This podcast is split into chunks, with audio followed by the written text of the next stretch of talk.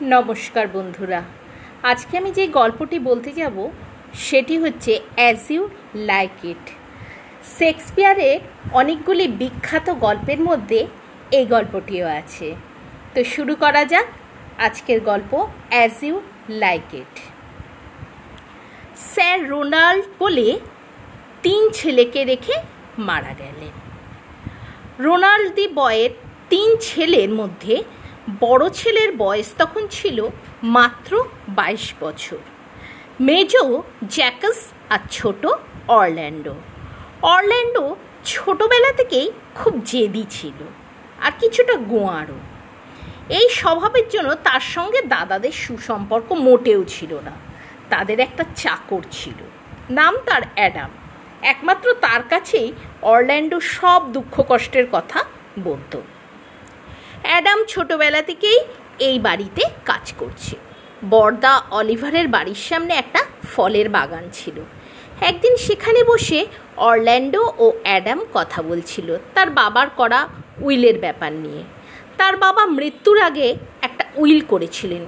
সেই উইল অনুযায়ী ছোট দুই ভাইয়ের দেখাশোনার দায়িত্ব ছিল বর্দা অলিভারের। তো ছোট ভাইকে তো মোটেও দেখতে পারতেন না অলিভার। সেই জন্য তেমন করে সে মানুষ করত না। বাবার নির্দেশকে অমান্য করে সে শুধু মেজ ভাই জ্যাকাসকে সুশিক্ষিত করার জন্য বিশ্ববিদ্যালয়ে ভর্তির ব্যবস্থা করে আর অরল্যান্ডোকে বাড়িতে রেখে অশিক্ষিত মূর্খ বানায়। সে চাকরদের হেফাজতে অবহেলায় মানুষ হতে থাকে। অরল্যান্ডোর বয়স বাড়ে, সে এখন সব বুঝতে শিখেছে। সে বর্দার পক্ষপাতিত্বে ভীষণ কষ্ট পায়। এবং আরও বেশি বদমেজাজি হয়ে ওঠে। দাদার অন্যায় অবিচারের প্রতিবাদ করে। সে নিজের প্রাপ্য অধিকার ফিরিয়ে নেওয়ার জন্য বদ্ধপরিকর হয়। এমন সময় বর্দাকে আসতে দেখে অরল্যান্ডো সঙ্গে সঙ্গে ইশারায় অ্যাডামকে গাছের আড়ালে যেতে বলল। অলিভারও ওদের দেখতে পেয়েছে, সে ওর কাছে এসে বলল, কি করছিস সেখানে অরল্যান্ডো মুচকি হেসে বলল, আমাকে তো তুমি কিছুই করতে শেখাওনি, দাদা। তাই কিছুই করছি না। অলিভার রেগে গিয়ে বলল, দূর হয়ে যা আমার সামনে থেকে। যত বড় মুখ নয়, তত বড় কথা। দেখছি তোকে এবার সায়স্তা করতে হবে। অরল্যান্ডো বর্দার হুমকিতে ভয় না পেয়ে বলল, ভয় দেখিও না, দাদা। আমিও তোমার থেকে কম চাই না। অলিভার ফুসে উঠে বললেন, কি বললি, শয়তান ছেলে? মারবি নাকি তুই আমাকে? অরল্যান্ডো রুক্ষ কণ্ঠে বলল, কে শয়তান? আমি না তুমি?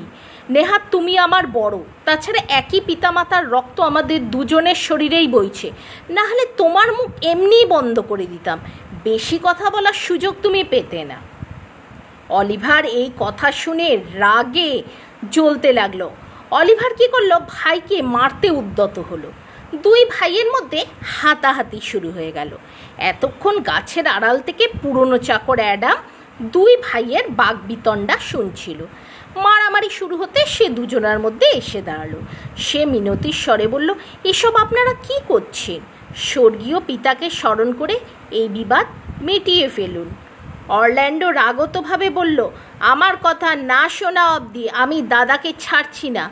বাবার উইল অনুযায়ী আমাকে মানুষ করার দায়িত্ব ছিল দাদার। কিন্তু দাদা আমার দায়িত্ব পালন করেনি। এছাড়া বাবা আমার জন্য এক হাজার ক্রাউন রেখে গেছে। তুমি তোমার কর্তব্য পালন করনি, দাদা। আমার টাকা আমাকে ফেরত দাও। আমি এখান থেকে দূরে কোথায় চলে যাব। অলিভার তাচ্ছিল্য ভরে বলল, তোর দায়িত্ব আর আমি নেব? তোর টাকা তুই পেয়ে যাবি। অরল্যান্ডো তাকে ছেড়ে দিল। অলিভার এবার পুরনো চাকর অ্যাডামের দিকে তাকিয়ে রুক্ষ স্বরে বলল, বুড়ো কুত্তা, তুই বেরিয়ে যাবি আমার বাড়ি থেকে? অ্যাডাম মুচকি হেসে বলল, আপনার কাছ থেকে এর থেকে ভালো তো কিছু আশা করিনি। আপনার বাবা কখনো আমার সঙ্গে এমন খারাপ ব্যবহার করেননি। আপনাকে যেন তিনি ক্ষমা করেন অরল্যান্ডো ও অ্যাডাম চলে যায়। অলিভার রাগে ফুসতে থাকে। সে মনে মনে ভাবে, যেভাবেই হোক, এর প্রতিশোধ আমি অবশ্যই নেব এমন সময় চাকর ডেনিস এসে হাজির।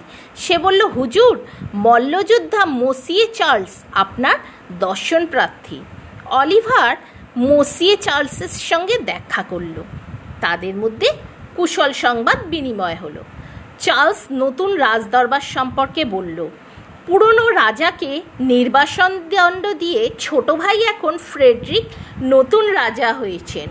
পুরনো রাজার প্রচুর ধন সম্পত্তি নিজের কাছে রেখেছেন। পুরনো রাজা নির্বাসিত হয়ে অ্যারভনের জঙ্গলে আশ্রয় নিয়েছেন। পুরনো রাজার একটি কন্যা আছে, নাম তার রোজালিন।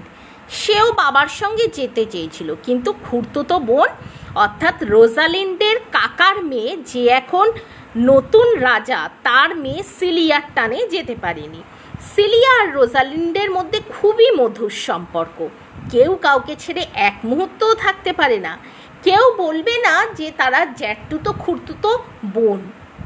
অলিভার মসিয়ে চার্লসকে বলল শুনলাম তুমি ওখানকার মল্লযুদ্ধে অংশগ্রহণ করছ। মসিয়ে চার্লস ঘাড় নেড়ে বলল হ্যাঁ তুমি ঠিকই শুনেছ। নতুন রাজা আগামীকাল মল্লযুদ্ধের আয়োজন করেছেন। এছাড়া তোমার ছোট ভাই অরল্যান্ডো এই খেলায় প্রতিদ্বন্দ্বিতা করবে। অবশ্য সে ছদ্মবেশে আসবে শুনেছি। সংবাদটা পেয়ে অলিভার খুব খুশি।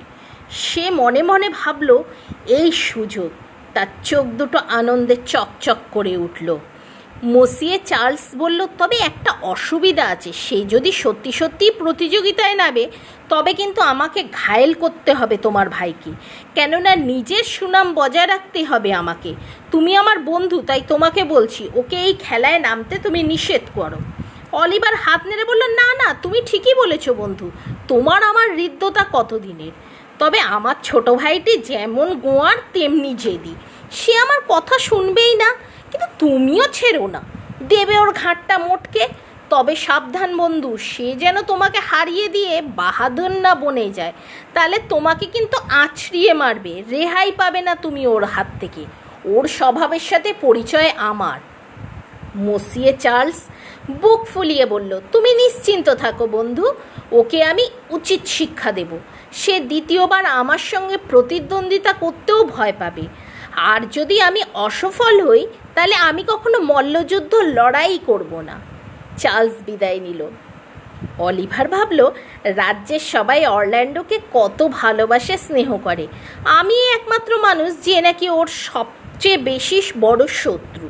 লেখাপড়া না শিখেই কত বিনয়ী, নম্র। আর আমি সবার কাছে ছোট। আমায় সবাই গালমন্দ করে। আর সহ্য হবে না। কালি চার্লস ওকে খতম করবে, তাহলে আমার বুকের জ্বালা মিটবে। ফ্রেডরিকের প্রাসাদে ঐশ্বর্যের মধ্যে থেকেও রোজালিন্ডের মনে সুখ নেই। নির্বাসিত পিতার মুখখানা সর্বদা তার চোখের সামনে ভেসে ওঠে। পিতার কথা মনে পড়লে রোজালিন্ডের চোখের মধ্যে জল এসে যায়। আর জ্যাটুতো দিদির কষ্ট সিলিয়াকে খুবই বিষণ্ন করে। একদিন রোজালিন্ড ও সিলিয়া প্রাসাদের সামনের বাগানে পায়চারি করছিল। দিদির বিষাদে ক্লিষ্ট মুখখানার দিকে তাকিয়ে সিলিয়া বলল, দিদি, তোকে আমি যতটা ভালোবাসি, তুই কিন্তু আমাকে ততটা বাসিস না। আমি সব সময় চেষ্টা করি তোকে খুশিতে, হাসিতে রাখতে। তোর এই বিষণ্ন মুখ আমার ভালো লাগে না। তোর দুঃখে আমি কষ্ট পাই। তুই কেন আমার বাবাকে মেনে নিতে পারছিস না সব কিছু ভুলে? রোজালিন কাষ্ট হেসে বলল, ঠিক আছে, আজ থেকে আমি আমার পিতার নির্বাসনের কথা ভুলে গিয়ে তোর কথাই শুনে চলবো। সিলিয়া বলল, আমি তো বাবার একমাত্র সন্তান। বাবার মৃত্যুর পর উত্তরাধিকারী সূত্রে সমস্ত সম্পত্তি আমি পাবো। যা জ্যাঠামশাইয়ের থেকে বাবা কেড়ে নিয়েছিল। সেগুলো আমি তোকে সব ফিরিয়ে দেব। তার বিনিময়ে তোর হাসি মুখটা একটু দেখতে চাই, দিদি। রোজালিন হেসে সম্মতি জানায়। বলে, প্রেম প্রেম খেললে কেমন হয় বলতো সিলিয়া? সিলিয়ার মুখে দুষ্টুমির হাসি। সে বলল, খুব মজা হবে, দিদি। তবে খুব সতর্ক থাকতে হবে, না হলে খেলাটা সত্যিতে পরিণত হবে। রোজালিন বলল, এটা তুই ঠিক বলেছিস, বোন। কিন্তু খেলার বিষয়টা কি হবে বলতো? সেই সময় একজন বিদূষক এসে জানালো, সিলিয়াকে তার বাবা ডেকে পাঠিয়েছেন। রোজালিন্ড ও সিলিয়া যেতে উদ্যত হলো। তারা দেখল, ফ্রেডরিকের সহচর লাভও তাদের দিকে এগিয়ে আসছে। রোজালিন্ড লাবোর দিকে দৌড়ে গিয়ে বলল, আপনি নিশ্চয়ই কোনো সুখবর এনেছেন। লাবো সিলিয়াকে বলল, ছোট রাজকুমারী, তোমার বাবা মল্লযুদ্ধের ব্যবস্থা করেছেন, তা তোমরা দেখতে গেলে না কেন? খেলাটা খুব মজার হয়েছে, সবাই খুব উপভোগ করছে, আনন্দও পেয়েছে। আজকের খেলাটা হয়েছে মসিও চার্লস বনাম, এক বুড়ো ও তার তিন তরুণ ছেলে। ওহ, সে কি খেলা!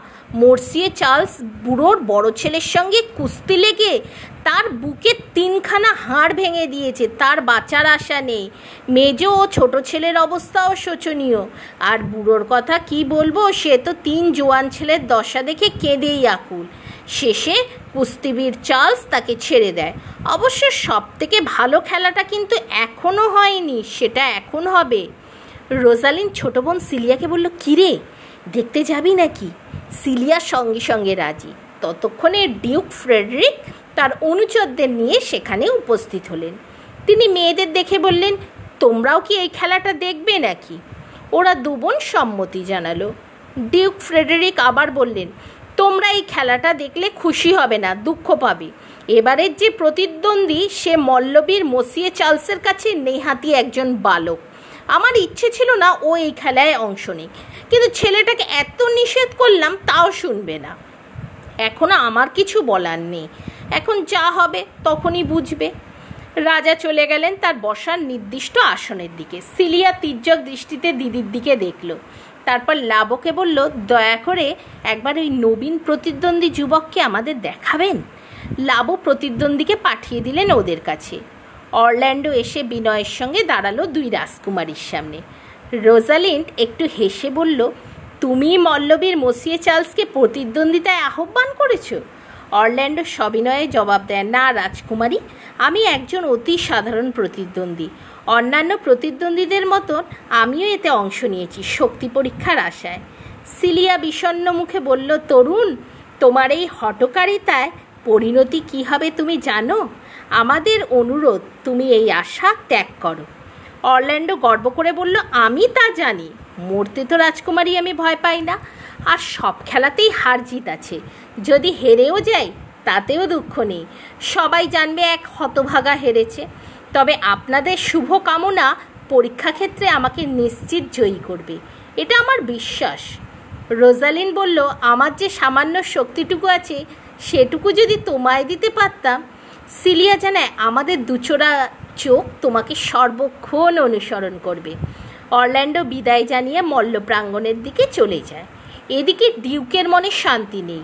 অর্থাৎ ডিউক বলা মানে রাজার কথা বলা হচ্ছে। রাজার অরল্যান্ডোর জন্য খুব দুশ্চিন্তা হচ্ছে। তিনি চার্লসকে ডেকে বললেন, চার্লস, তুমি একবার মাত্র খেলবে। যুবকটি যদি পড়ে যায়, তাকে আর আঘাত করো না। চার্লস সগর্বে বললে, একবারই যথেষ্ট। একবার পড়ে গেলে ওই ছোকরা আর উঠে দাঁড়াতে পারবে না দ্বিতীয়বার। মল্লযুদ্ধ শুরু হয়ে যায়। সবাই নিঃসন্দেহ ওই যুবকের সবগুলো হাড় ভেঙে যাবে। কিছুক্ষণের মধ্যে চূর্ণ বিচূর্ণ হবে। কিন্তু মিনিট কয়েক পরে একটা দৃশ্য দেখে উপস্থিত সবার চোখ ছানা বড়া মল্লযুদ্ধের প্রাঙ্গণে অজেয় কুস্তিবীর মসিয়ে চার্লস কুপকাত হয়ে গেছে। বিস্ফারিত নেত্রে সবাই সেদিকে তাকে রাজা ফ্রেডরিক চিৎকার করে বলল, আর নয়, খেলাটা এখানেই বন্ধ হোক। অরল্যান্ডো বিজয় গর্বে বলল, আমার সব ক্ষমতা প্রয়োগ করিনি আমি। প্রভু, আপনি অনুমতি দিন, আর একবার আর একবার মাত্র। চার্লসের অবস্থা সাংঘাতিক, নড়বার শক্তি নেই। তিন চারজন লোক এগিয়ে এসে তাকে উঠতে সাহায্য করল। তারাই তাকে ধরাধরি করে নিয়ে গেল। ডিউক যুবকের নাম ও পরিচয় জানতে চাইলেন। অরল্যান্ডো নিজের নাম জানিয়ে বললেন, আমার বাবার নাম রোল্যান্ড দ্য বয়, আমি তার ছোট ছেলে। ডিউক গম্ভীর হয়ে বললেন, তোমার বাবা নমস্য ব্যক্তি হলেও আমার কিন্তু সত্যিই ছিলেন আজও তাকে আমি সুরিহৎ বলে জানতে পারি না। তুমি বীর ও সাহসী, ঈশ্বর তোমার মঙ্গল করুন, এই প্রার্থনাই করি। সিলিয়া বাবার ব্যবহারে খুবই বিরক্ত হলো। রোজালিন দীর্ঘশ্বাস ছেড়ে বলে, স্যার রোল্যান্ড আমার বাবার ঘনিষ্ঠ বন্ধু ছিলেন। দুজনের গভীর ভালোবাসা ছিল। আমি যদি আগে ওই প্রতিদ্বন্দ্বী তরুণের পরিচয় পেতাম, তাহলে এই মল্লযুদ্ধে ওকে অবতীর্ণই হতে দিতাম না। ওরা দুই বোন এগিয়ে গিয়ে অরল্যান্ডোকে অভিনন্দন জানালো। সিলিয়া সহাস্যে জানালো, সত্যি তুমি বীর। তোমার এই অভাবনীয় বীরত্বের জন্য আমরা আনন্দিত। তবে তোমার প্রিয়তমা তোমার এই জয়ে বেশি খুশি হবে।